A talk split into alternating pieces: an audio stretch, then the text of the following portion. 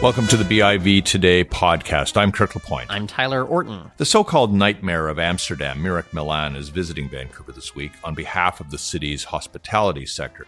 The former nightclub promoter sits down with the BIV team to offer tips on how city officials and business owners can better coordinate and improve the entire region's nighttime entertainment industry. After that conversation, we're going to sit down with Bill Robson. He is the CEO and president of the CD Howe Institute think tank. He's going to talk to us about the striking differences in fiscal transparency throughout senior levels of government across Canada. We're specifically narrowing in on the BC provincial government, of course. They have a new report that shows that the province is actually falling significantly behind in this regard over the past year. And later on in the in our uh, podcast, Open Media Executive Director Laura Tribe is going to join us. She's going to explain the backlash behind the new regulatory mandate aimed at offering low cost all data mobile plans. And she's also going to discuss why Canadians should be paying attention to the new privacy regulations going into effect at the end of the month in the EU. Welcome to the BIV Today podcast.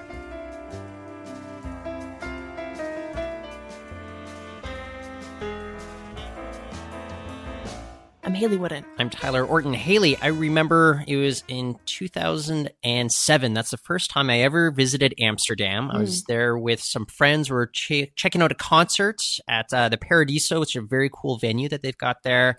And afterwards, we went out, hit the nightlife. It was rowdy. I have to admit, uh, Amsterdam had a rowdy nightlife at the time. But since 2014, Amsterdam actually has elected its first so called night mayor. This is hmm. an official whose job it is to liaise between those in the nightlife business and the city and it actually seems to be working here. They've seen big drops offs with regards to, say, public intoxication, complaints, etc.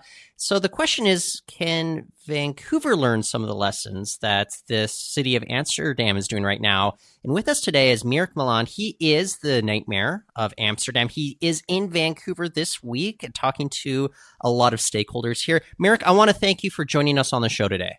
Hi, thank you. Mm-hmm. So, uh, tell me what was job number one when you first endeavored onto this journey as Night Mayor over in Amsterdam? Yeah, so the Night Mayor is an uh, independent non-profit. We help to ensure that the city of Amsterdam has a dynamic and vibrant nightlife. We really want to bridge the gap between the municipality, so mayor and city councillors, small business owners like nightclubs and festivals, but also city residents. We always say is by having a dialogue, you can change the rules of the game. So why is it so important to have this dialogue? Because cities benefit from having a vibrant nightlife from social, cultural, and economic perspective. And um, uh, you can really see that uh, by working together, we can create a vibrant city, but also make it more safe at night. Interesting. Why have or create something like a night mayor? Why couldn't, say, the city and the existing stakeholders have those discussions? Why did you need, or why did the city think that it needed yeah. this new position? Yeah, it's really difficult to penetrate the city's nightlife from your office in City Hall, and we really function as a liaison, as a go-between uh, between uh, between nightlife, but also city residents and uh, and the industry. Because if you really like, uh, we we truly believe that if you want to influence people's behavior so they so they behave better at night, you need to work together with the industry and in, influence their behavior from bottom up. Uh, through our projects um, uh, on our most important entertainment district, same as Granville um, district here in Vancouver, we managed to get down alcohol-related harm by 25% and reports of nuisance, uh, littering, people shouting at street, on the street, antisocial behavior by 30%. So this is a significant change, and but you really need to have an, an, a 360 and holistic approach for this, and um, that is something which is relatively new and is now picked up all around the world. Well, uh, did you face any pushback from people when you guys were proposing a lot of the changes? Was there reluctance to enact some of the stuff that you were suggesting? Uh, yeah, yes, of course. Um, we always say uh, no is the first step to yes, uh, but we need to serve people with facts instead of emotions. When it comes to a lot of nightlife policy, is often based on um, it's too loud, it's uh, too long, there's too much crime, etc. But we really need to look at the facts and try to uh, work from uh, um, effect-based um, uh, solutions. Um, for cities around the globe, it's really important to other cities. Berlin is a big example of how a vibrant nightlife can can really um, increase uh, a creative industry. The for example, the tech industry in in uh, in Berlin uh, really built up also because it was a it was a vibrant and, and cool city to live in, and these young creatives really want to uh, live there. Um, when I'm now hearing that Vancouver that there's 3,000 jobs being created by Amazon, you need to make sure that your city is as attractive as possible. And of course, you need good housing and good roads and good service, but you also need to have a good and rich cultural offering uh, at night. Uh, because with the uh, with um, uh, the globalization which is happening nowadays, people are really easy to pick up their stuff and move somewhere else. So for Amsterdam, it's really important to have this vibrant nightlife because it really attracts these young creative people. Um, it, it, keeps the human capital uh, in in the city, and that's what drives our economics. Well, as a night mayor, what would you suggest are maybe the, the most important elements to creating a vibrant nightlife in any city? So um, our approach is always to invest in uh, in quality and invest in the diversity of the nightlife. We really believe that having a culturally and a culturally diverse and rich, uh, culturally rich nightlife can lead to a more social and ethnic inclusive city. Um, but to do so, we need to um, uh, uh relax certain um, uh, legislation but on the other hand, also make sure that we that we focus uh, on uh, clamping down on the downside. The night has an upside and a downside, and uh, we need to elevate the upside, but um, uh, minimize the, the negative effects it has. Well, how do we go about minimizing some of those negative effects? And can you give an example of that, for instance? Yeah, so uh, in an entertainment district called Rembrandtplein, uh, we um, uh, had an approach working together uh, with the industry and City Hall uh, it was a public-private funded project, and we looked at three things. We looked at the public space. How is this public space set up? How is uh, the lighting set up? We worked together with a project called Designing Out Crime, and it really looked at is there a gentle flow to the public space. Uh, the second thing we did was we instead installed square hosts. These are um, um, uh, uh, these are social workers. They patrol the streets every Friday and Saturday night, uh, similar to a project here in uh, in Vancouver uh, called the Good Night Out. But these, this is uh, uh, trained staff, um, and they are the eyes and ears of the police, police at night in this entertainment district. So they everything that we can do, everything that we can do to uh, relieve the pressure on our law enforcement is a positive step forward. And the third thing we did, we installed a mobile website, a simple device that connects city residents to the first community officer, which is in the neighborhood. And this is a really efficient communication. Also, out of the data, it's shown that um, when there's a report of a nuisance of any sort, the um, uh, law enforcement or, or the community officer were around the corner, but not really on that spot. I have a city resident, uh, sorry, a city city resident um, uh, group chairman saying this approach it really changed my life. And um, I just mentioned before, 25% decline in alcohol-related harm, 30% declines of reports of nuisance of any sort. We're speaking to Mirik Milan. He's the night mayor of the city of Amsterdam in Vancouver this week to talk to Hospitality Vancouver Association and some other stakeholders here.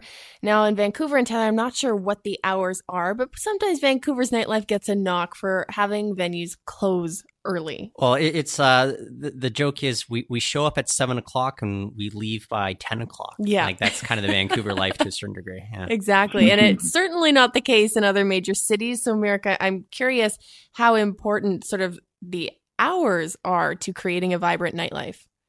Yeah, so um, uh, roughly you can say that in, in, in major cities, but also smaller cities like Amsterdam, London, like one in eight jobs is connected to the nighttime economy. And uh, um, uh, our job is not only focusing on entertainment and nightlife, it's really the nighttime economy and also taking care of the workforce that, that works late at night. Um, in Amsterdam, we had an approach that we really in, invest in the, in the quality of the nightlife, and that is also we give out licenses based on the creative content these venues produce. So we want to give something to the operators that, that, that create diversity and create inclusion in our nightlife. We want to give them a little bit more room to operate to, to later, uh, later hours. I understand that for a lot of cities, it's really radical to say, hey, that we need to have longer, uh, later uh, closing hours or last call instead of um, uh, less. But spreading the people out over the night and trying to um, get a different um, uh, get a different group of stakeholders. Uh, excuse me, um, to get um, uh, the different target group to separate them and spread them out over the night is actually uh, something which had a really positive effect in Amsterdam because when the venues close, they all close at the same time. So suddenly you have um, thousands of people on the street late at night. And uh, mob- more, better mobility and ride sharing, of course, is still not installed here in, Vancouver, and I hope it will be very soon because better mobility leads to more safety because people can uh, get, home easier and, you don't have uh, um, troubles with it. But also, it also leads to more inclusion because uh, people uh, can travel easily to places where they want to go. Uh, Mirik, you're, you're not the first guest of ours who has implored both British Columbia and the city of Vancouver to get this uh, mobility, uh, you know, vehicle sharing going on with regards to Uber and Lyft. And, and, the other thing is that you know Haley and I, we, we both grew up out in the suburbs and mm-hmm. making that arduous journey from the suburbs into the city of Vancouver and then back again to get home when we're you know in our very young club going years you know, it, it, was it was a bit of a challenge. And what can we do to maybe kind of spread the nightlife out a little bit to different smaller centers so that, that it's easier for people that live across the region? So um, uh, our approach was to um, uh, our approach was to uh, give out licenses to not to venues in the city center, but more in the outskirts of the city, to create to create um, uh, to create uh, so that you have not only one city center with an entertainment district, but also uh, uh that, that also um, you have other districts which are interesting. We truly believe that that a modern day nightclub should always be multidisciplinary. So that means that this, this uh, venue has a bar, a gallery, co-working space, a nightclub, of course, and all these things. Because then the, the people that live around this venue also benefit from the fact that the venue is there. And uh, this really helped to develop more the outskirts of our city. Um, and it, it, really created a new form of nightlife. Hmm. You know, I, I, like the ambient sounds with the sirens going because it really reminds me of uh, the Granville Strip. Uh, you know, late at night. Yeah. And, you know, but I'm curious. I, I, I, I, just spoke in City Hall, so I'm uh, across the street from City Hall, and uh, we're hoping to hear the, the outcome of a report. So that, that's why there's some noise in the background. Uh, but law enforcement is a really par- important part of, of nightlife policy, of course. Well, absolutely, and and we do see a presence on, say, uh, you know, the Granville Strip, and overall, you've had the chance to take a look at it. What what do you make of that entertainment district that we have here in uh, downtown Vancouver? Um, I think that, like, I understand that people that looking at it from the outside will say, "Oh, this is this is just an entertainment. This is just an entertainment district uh, where a lot of young people go to uh, go to have a lot of drinks. Excuse me. But what what is not not so visible, but it's really important to say, is that in all these nightclubs and or where all these live music shows are being held, there's a lot of talent development going on there for the creative industry. So think about all the photographers, filmmakers, DJs, VJs, of course, live musicians, even uh, my own story, production management and PR. These are all creative jobs that people that people learn by working in, at these venues and working at, the, at these nightlife establishments. So it's not only drinking and dancing. Like when there's a lot of people drinking and dancing, there's also a lot of people working. Hmm. One last quick question before we let you go, Mirik. Do you have to stay up all night to be Night Mayor? Luckily, I don't. No, no. Um, um, I call myself a rebel in a suit, and and that uh, the, the reason why is that you need to speak the same language to get something done. If uh, we work really closely together with city councillors, um, we help them to bring topics on the table and to get that on the agenda because um, when you can't vote about something, nothing will change. So that's why we need to close work during the day closely to our um, uh, elected officials. Well, Mirik, a lot of great ideas, and I appreciate you sharing them on the show. I think we could all see some changes going on in Vancouver. But for now, uh, thank you for joining us on Business in Vancouver. Thank you so much. That's Mirik Milan. He is Night Mayor of the city of Amsterdam. Coming up next, we're going to speak to Bill Robson. He's the president and CEO of the CD Howe Institute.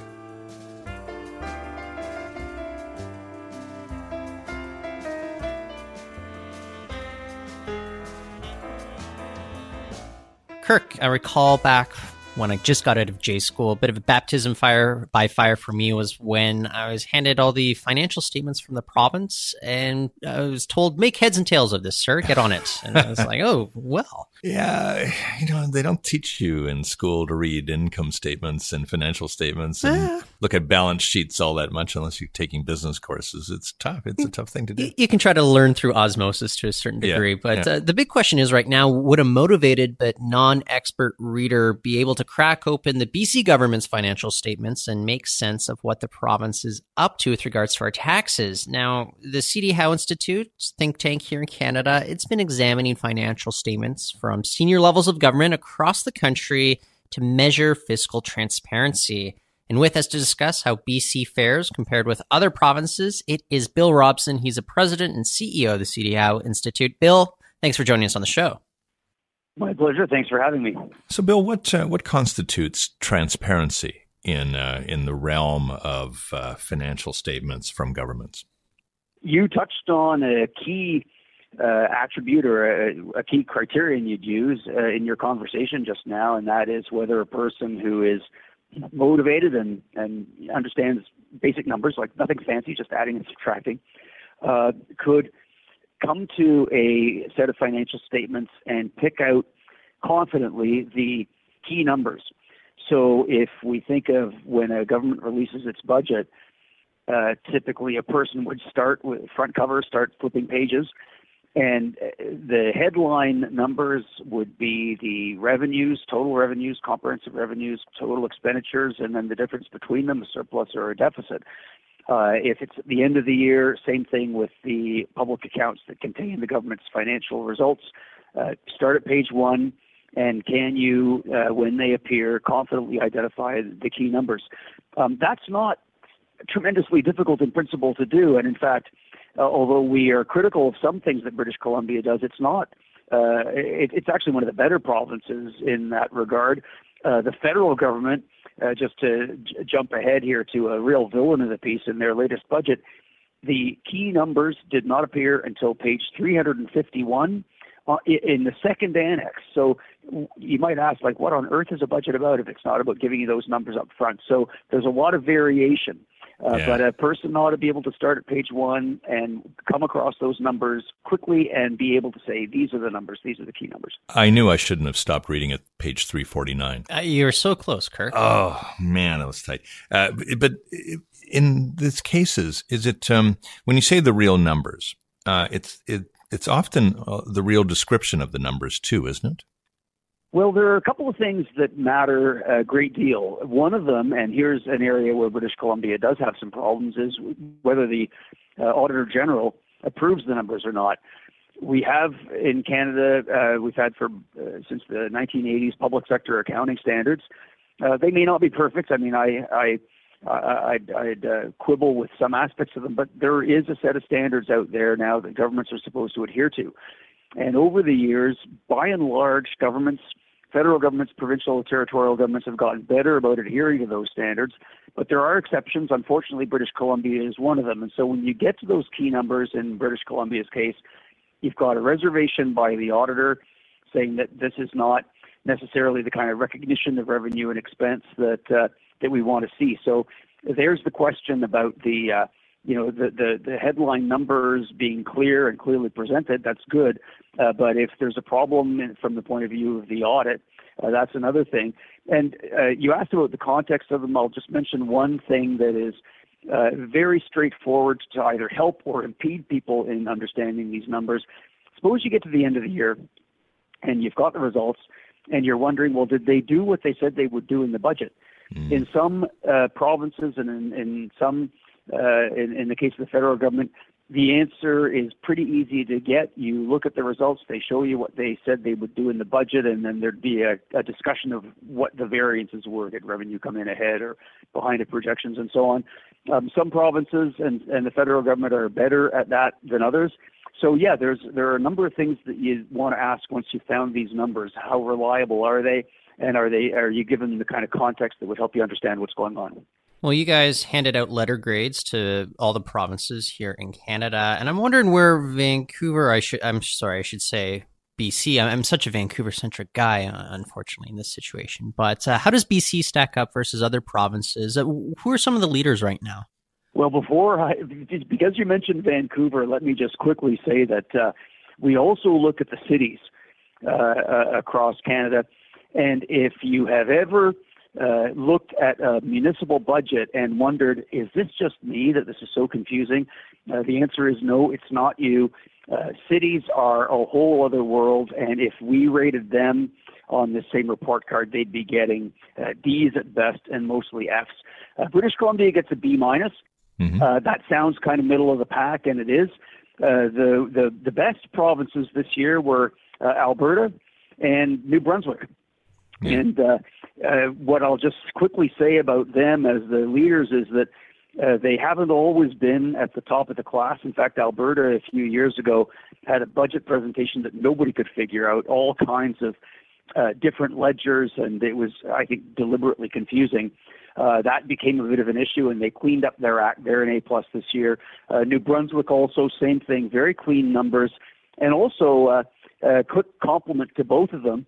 Uh, they publish in a very timely way. In fact, New Brunswick uh, gets a gold star for presenting its budget in January, so way before the fiscal year begins. Uh, there are other provinces that uh, present their budgets after the fiscal year has already started. Yeah. Uh, British Columbia was not too bad in that respect. So there's a whole lot of aspects that we try and uh, include when we when we give these letter grades. The uh, how easily you can find the numbers, uh, how reliable they are, and the timeliness. Our guest is Bill Robson. He's the president and the CEO of the C.D. Howe Institute. We're talking about uh, the way that um, certain governments uh, are better than others in terms of their fiscal transparency. When I was mentioning earlier, Bill, the the descriptors um, on uh, in, in, in item after item in terms of budgets. Uh, when I've gone through the city books, it seems to me that there there appears to be a budget for things and a budget for stuff. And and it's, it's not it's not clear enough for me to be able to go through to say, oh, they're spending this on that. Uh, how much? How important is that for again a motivated but non-expert reader to be able to then feel like you you have a you're participating in the understanding of your government. It matters. Uh, it matters a lot. There are a couple of things that you often find. One of them, and I think this is directly to the point you were making, is that sometimes uh, governments will uh, throw things into different bins depending on the presentation. Yeah. And so you might see some breakdowns that separate things by, say, wage costs versus other stuff that governments consume. You, and then, uh, it, or it might be by, by, by type of thing like policing or defense in the case of the federal government. Um, and those things, if they're not consistent across categories, I mentioned the example of looking at the end of year results and trying to figure out did they do what they said in the budget. If the if the categories are different, well then even if the totals are reconcilable, you're still going to have a lot of trouble knowing where they over or under on health or education, that type of thing. Something else that happens uh, is that occasionally they net things.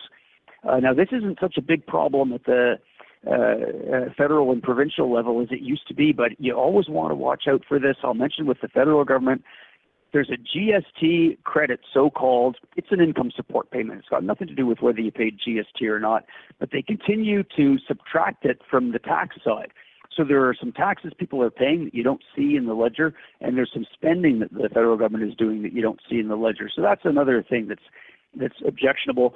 And at the municipal level, there's a horrible problem because you talked about things and stuff uh, there are capital budgets that are separate from the operating budgets when they uh, that's at budget time, the upfront stuff, uh, the, the forward-looking stuff.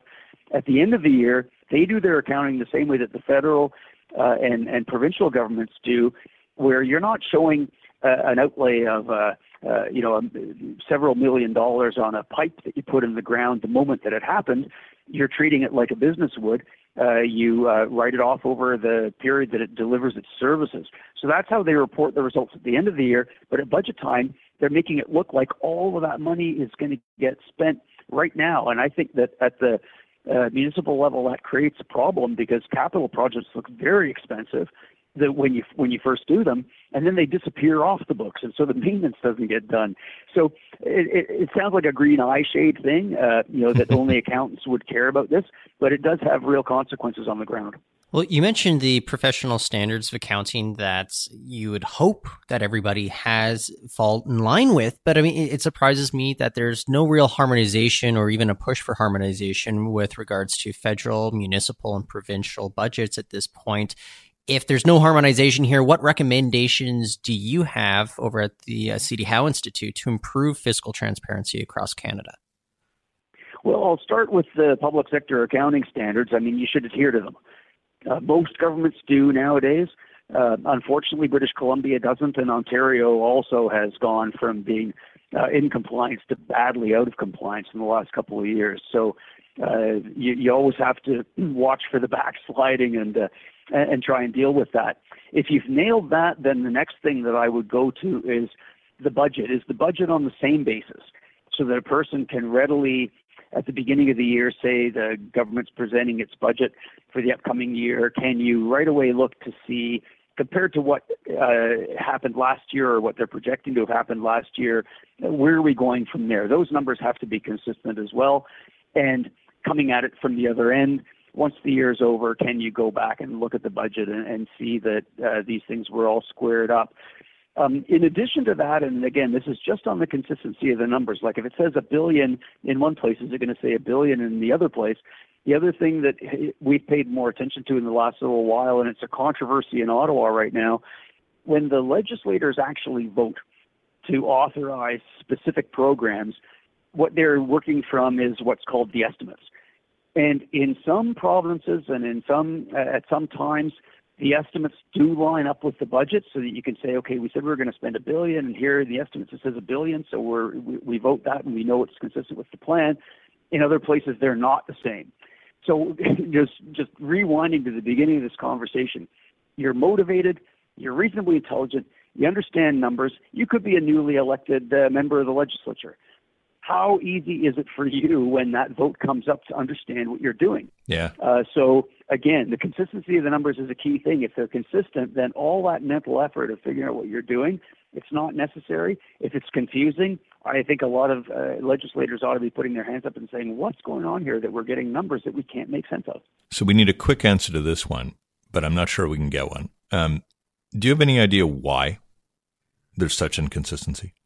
Well, sometimes it's sometimes governments find it to be politically advantageous to produce these odd numbers. I mean, in Alberta, I referred to how they went to this crazy presentation a few years ago. Uh, but if there's enough public pressure, then they'll go back the other way. So I'd say uh, we just need people to be paying attention to the auditor's report. If the auditors like it, that's good. Pay attention to the timeliness. If a government's presenting a budget after the fiscal year has already started, that's ridiculous because they're already spending the money. So there are a number of things that people can ask for. And if you look across the country and you look at the outstanding performers, Alberta this year, uh, New Brunswick this year, if they can do it, anybody can do it. Well, Bill, I want to thank you for joining us on the program today. My pleasure. Thanks for having me. That's Bill Robson, President and CEO of the CD Howe Institute. Ahead on our podcast, Open Media Executive Director Laura Tribe.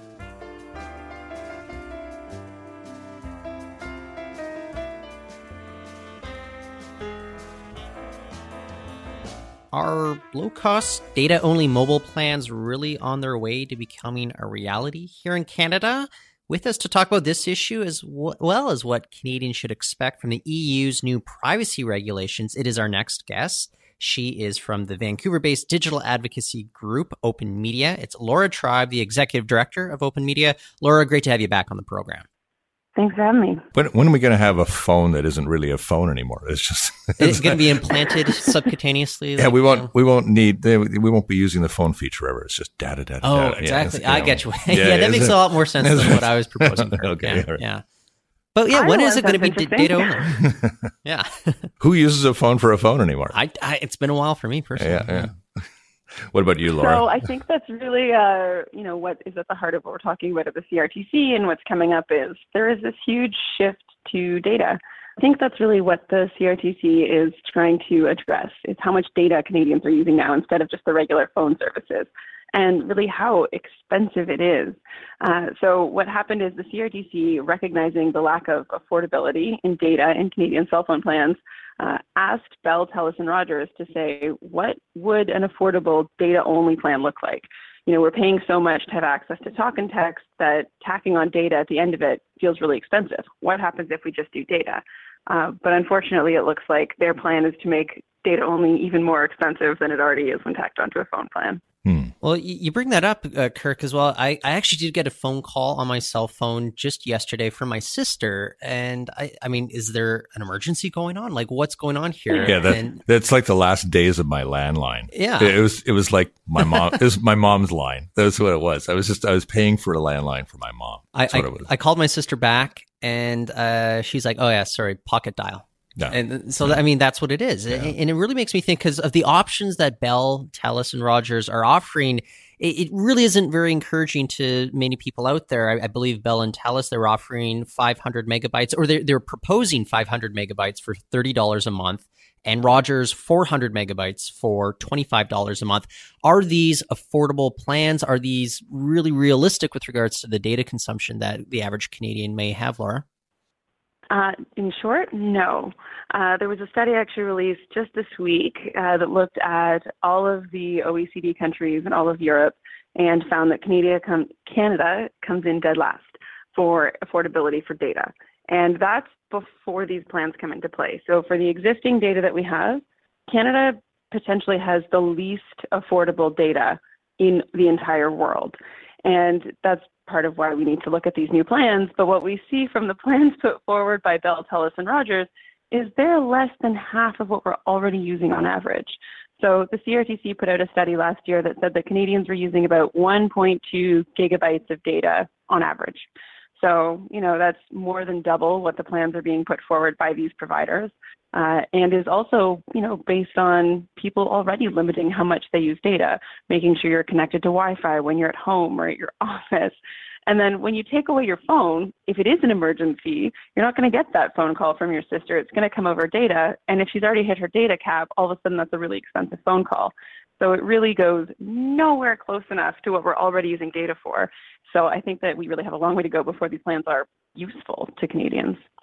Well, we spend a lot of time on the show, I think, um, shellacking the big three um, about their about their plans and all that. Uh, help us understand, though, from Open Media's perspective, Laura, about what you think is the sweet spot here. Like, what kind of plan would satisfy customers? Do you think um, make it relatively affordable, and yet also ensure that the telcos are not suddenly filing for uh, you know creditor protection. Uh, what what do you think? I think what, we're a long way from that. Yeah. Okay. but, okay. Uh, but I think you know it's a good question, and I think part of why we're having this conversation around data only plans is that there really isn't a one size fits all plan. Uh, people have different needs and different uses, and the plans we have available right now aren't meeting that. That said, uh, if we are to look at what a data only plan would look like and what's reasonable, if we take something like the $60 a month for 10 gigabytes plan that was available in December that people lined up around the malls for, uh, doesn't mean that that's exactly what people need or that that meets all of our needs, but that's something that was so much better than what's being offered that people could do it. And we've seen clearly that the telecoms can do it. That seems like a good starting point, something that's already on the market, but let's take away talk and text. So talk and text usually costs about 30 to $40, which leaves 20 to $30 of that plan for 10 gigabytes of data, which is the same price as what's being offered by the telecoms for 20 times the data.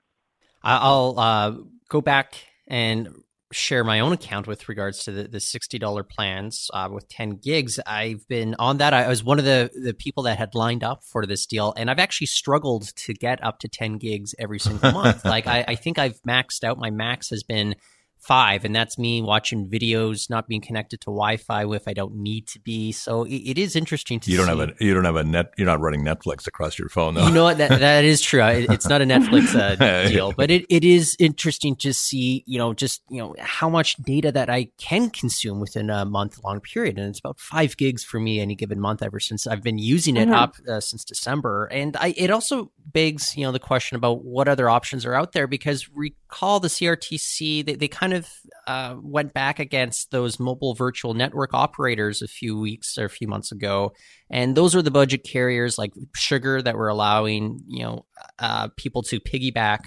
simply off the infrastructure of say Rogers in that situation. Mm-hmm. There are the number of options that are available to Canadians. Do do they seem to be dwindling at this point? Are there any? Is there anything on the horizon that might be uh, out there just uh, available that's more affordable?